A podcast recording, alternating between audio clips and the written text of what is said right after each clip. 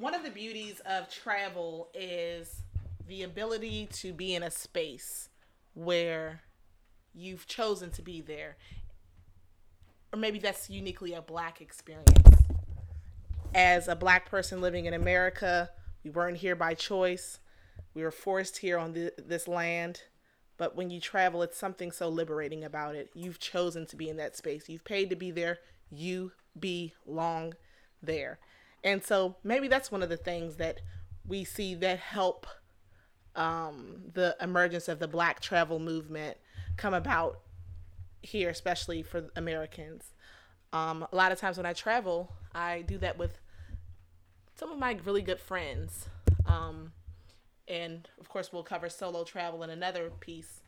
And I thought this would be a great opportunity to share some of my travel experiences with two of my really good friends. Well, one my cousin and one my best friend, Chanel. Uh, Darlene and Chanel, say hello. Hello. Hello, I'm Darlene. I'm Chanel.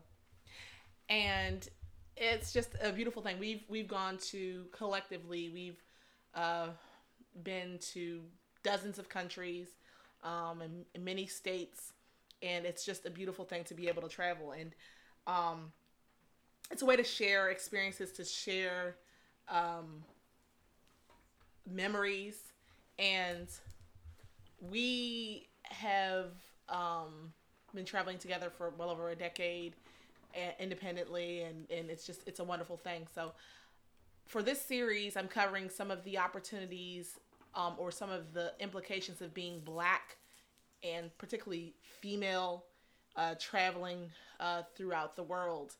And i feel like every that unique black woman experience really gets covered when we think of a country like Jamaica. So we see how Stella got her groove back. That was like re- that's really like a pivotal uh, film moment that addresses the black travel experience and how traveling can fully empower and and help to develop a woman's sexuality and and, and just through travel and to explore and tap into her sexuality through travel. And I think we had those types of experiences as well in Jamaica as well. Wouldn't you guys agree? No, com- no comment. So what? Is, so okay. So we we've been pl- plenty of places, and I think that was our first collective uh, international trip as friends. So what do you guys think? So what is what? What do you think is like the unique thing about being a black woman traveling in Jamaica? How how did it feel as a black woman traveling in Jamaica? Darlene, you want to answer that? I would say we definitely enjoyed us enjoyed ourselves. We it, we were the a group of women, so no males were with us at all. So we had a I feel like we had a different experience in a sense where there wasn't that male safety factor. So we're just I, I did air quotes a male safety factor where we have like this a dominating figure that we felt like that we would be safer with uh other men that we're experiencing that are from the country that we didn't know. Um, it was fun though, for sure. It was a lot of attention on us wherever we went. I think because we were a group of women, but also not that we're attention seekers, but that just amplified our experience that we felt flirty, fun, and we're willing to explore, jump in the water, whatever. Boat trips. It was great. I like that piece, like, you know, the attention. Like I feel like being like the guy the men in Jamaica are like no other. They show you tons of attention. There's they, they show a lot of love. It's just it's amazing and just uniquely as a woman in Jamaica, that's one of the unique qualities. You clearly get that. That's one of those unique qualities. And um, but as far as being black in Jamaica, like what do you think about that, Chanel? Um, being black in Jamaica, I just felt like we all blended in yeah. until we opened our mouths and yeah, they realized we was done four American girls. yeah, yeah. The, wristbands also told on us too. We had an all inclusive uh, stay, and having the wristbands on from the all inclusive stay, I think that that sort of gave us away a little bit. Yeah. Um, I have locks, so I felt like I was almost appropriating a bit, and just. Uh, but it was fun. They called me Rasta Girl. Like they were embracing us. Yeah. Yeah. So that was cool. And then we probably almost blended in a little too much. Um, we all had you know, we had some fun exploring. Well, not we all, but many of well, a couple of us.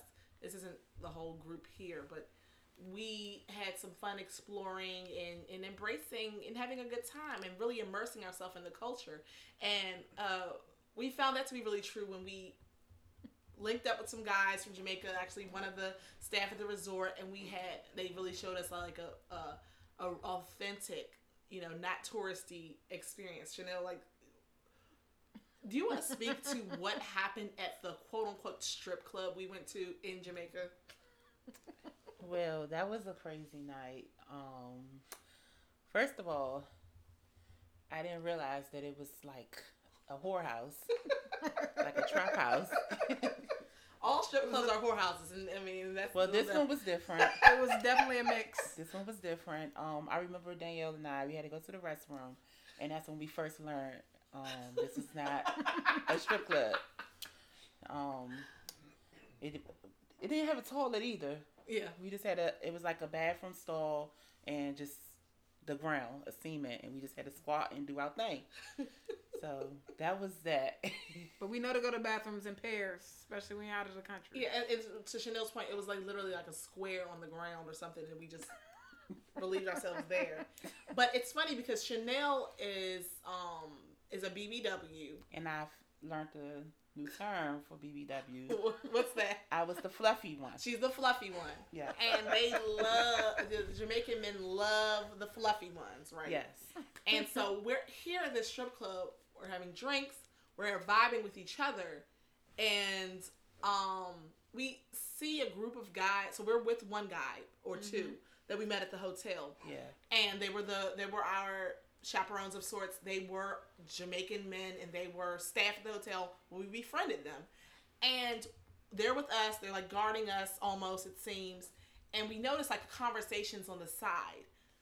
What from men and women? From, from men and women, they're like talking, and then he's like brushing them off. But what did we learn was actually going on unbeknownst to us?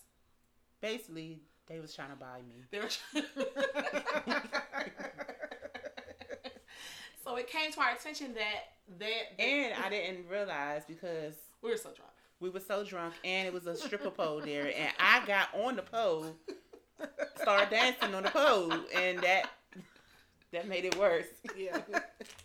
so it's just one of those. It's so in the funny part is being in a space or being in a place that's predominantly black, um, and unlike most places in the U.S. We're from D.C. Uh, and so in D.C. we're obviously we used to be majority black. We're used to it being majority black before uh, the vanilla swirling of it all, and so we we. But for many Americans, that's not their their their experience.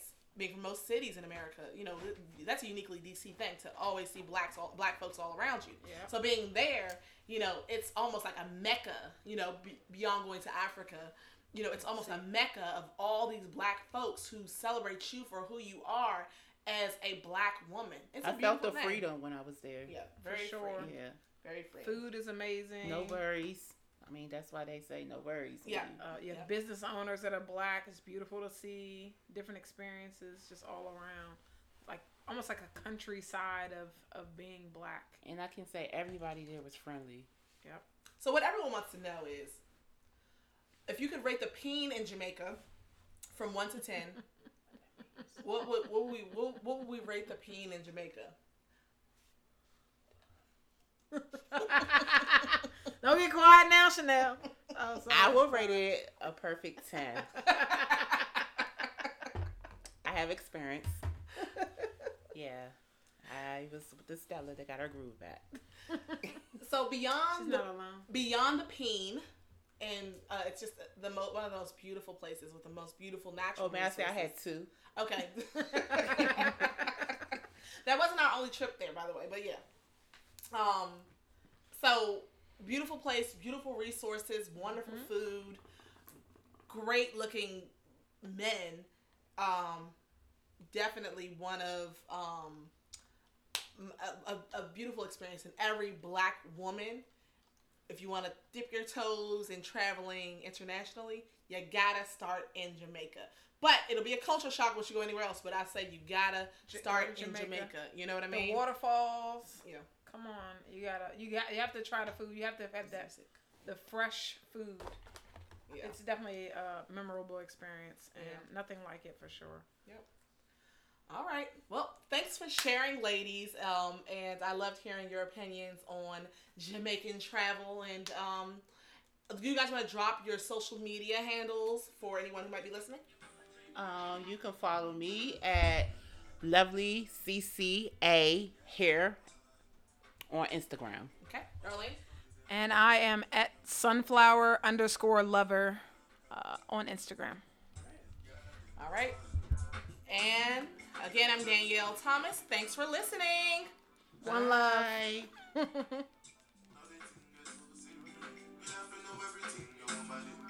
Before you lose that super bad man like me, now what me do? Now they just like. Now get so simple. You have to know everything your woman need. Before you lose that super bad man like